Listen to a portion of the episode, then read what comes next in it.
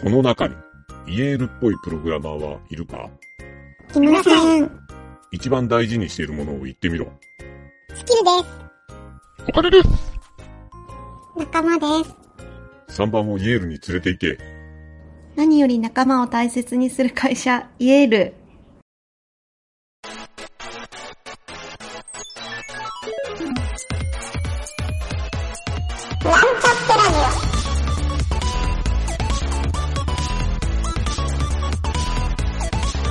この番組はプログラミング初心者の勉強に役立つ情報をお伝えする放送局です。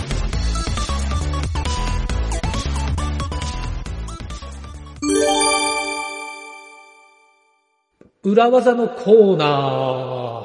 はい、どうもゆげたです。酒井です。今週の裏技のコーナーですが、はい、僕はですね、ちょっと一本じゃあまりにもパワー不足な感じがしたんで2つ持ってきました。お、すごいですね。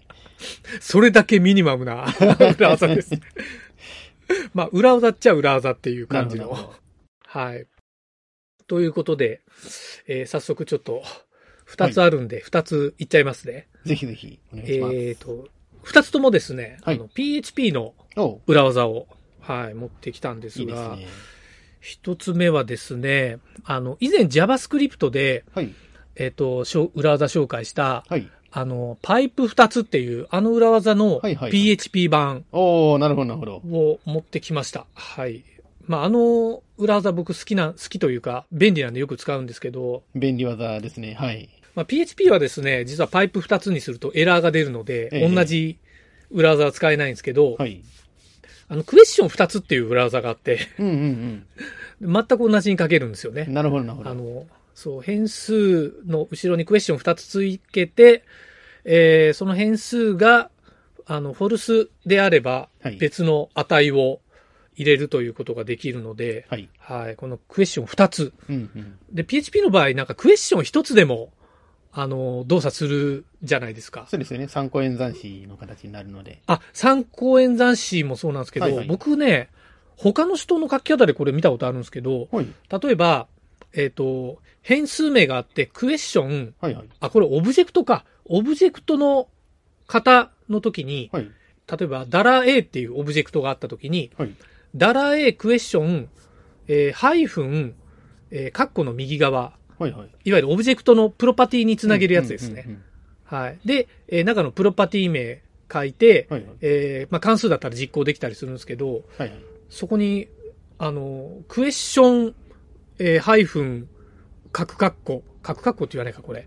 大カッコ、中カッコっていうのかな、小カッコか。大なりカッコか。はい。っていう書き方って、なんじゃこの書き方と思ってたら。それは知らなかったですね。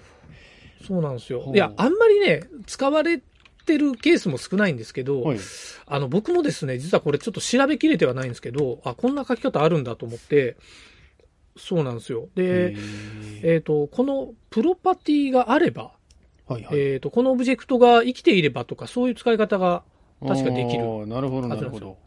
まあまあ、ちょっとそっちはね、ニッチすぎるんで、このクエスチョン2つの方は、そう、ぜひですね、使いやすいんで、皆さん使ってくださいと。はい。という、いいですね。ちょっと JavaScript からの、はい、似たようなというところが1本目で、はい、もう一つがですね、これはですね、普通に、アレイカラムっていう、二重配列のカラム情報を、二重配列っていうのかな、よく使うのがデータベースから、PDO で取り出したデータあるじゃないですか。いわゆるその二重配列構造になってるじゃないですか。はい。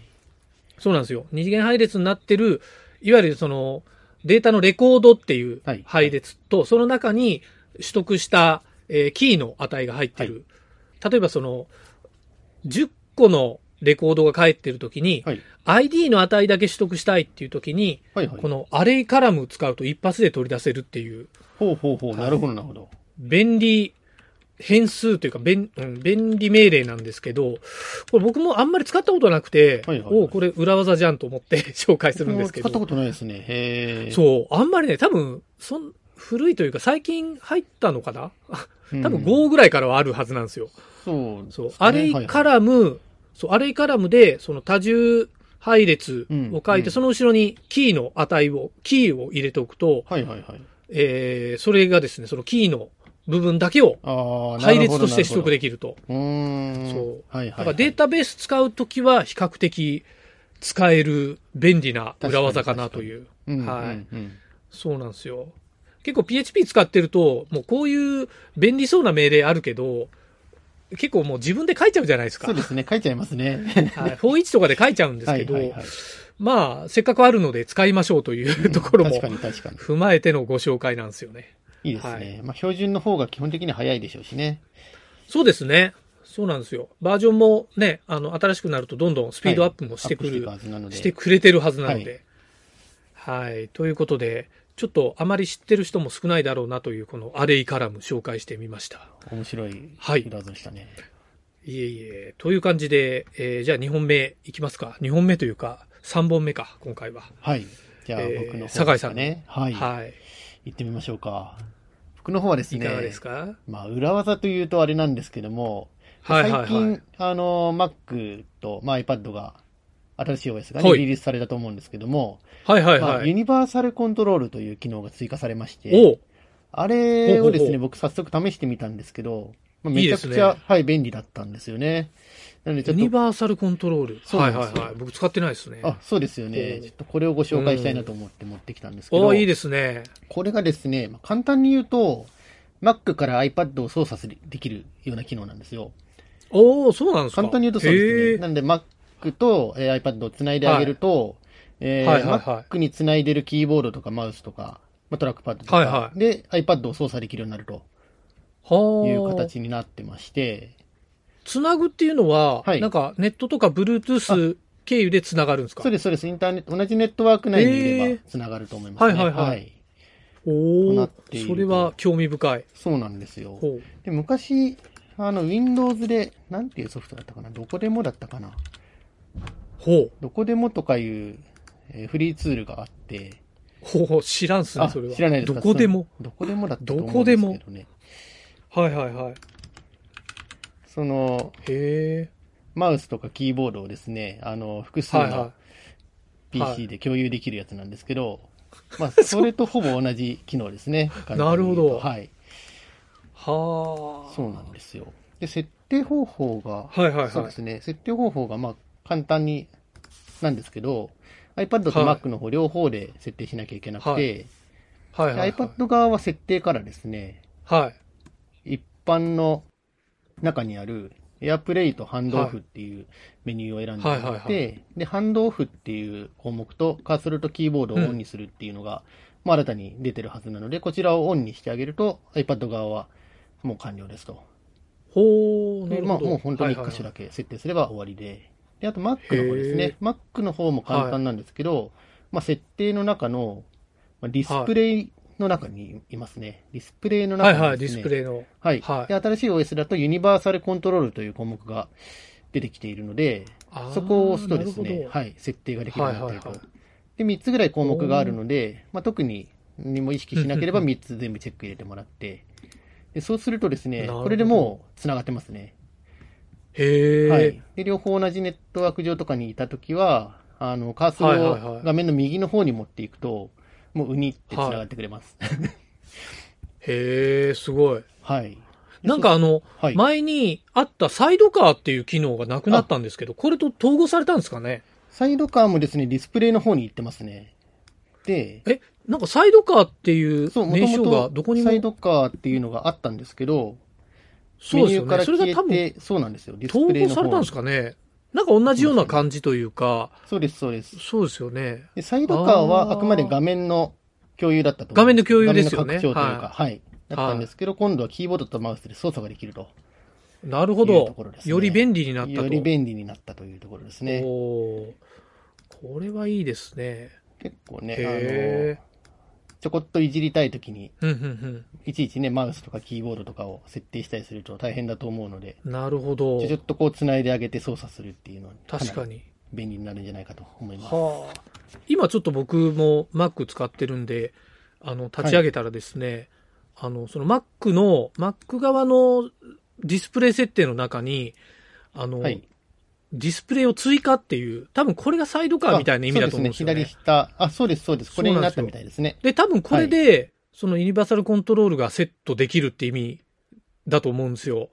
で、ここになんかね、僕のこの Mac の隣にある MacBook、はい、今 Air を使ってるんですけど、隣に MacBook Pro があって、はい、そいつもここに現れてるんですよ。うんうんうん、あ、そうそうそう。なんか Mac もいけるみたいですね。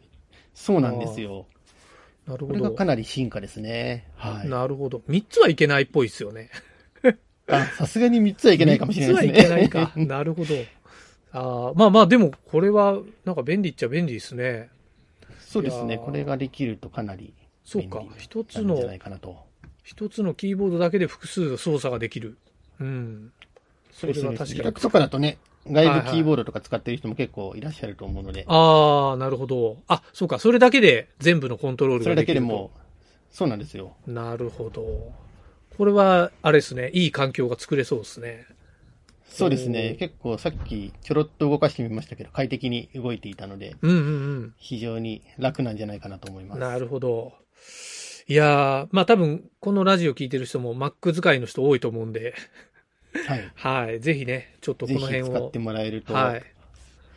いやー、いいですね。古い Mac の活用法にできるかもしれないですね。確かに確かに。画面の代わりになるみたいな。はい、ちょっと動作は遅いけど、モニターとしてはみたいな時にいいかもしれないですね。そうですね。表示する、ブラウザーとかの表示ならいいかもしれないですね。はい。いけちゃいますからね。ああ、なるほど。いやいや、これはちょっといい設定を聞きましたね。じゃあちょっと今週もこんな裏技を何個か お届けしましたけど。お届けをしました。はい。またちょっとじゃあ来週に向けていろいろ探しておきますか。はい、探しましょう。はい。という感じでお疲れ様でした。はい、お疲れ様でした。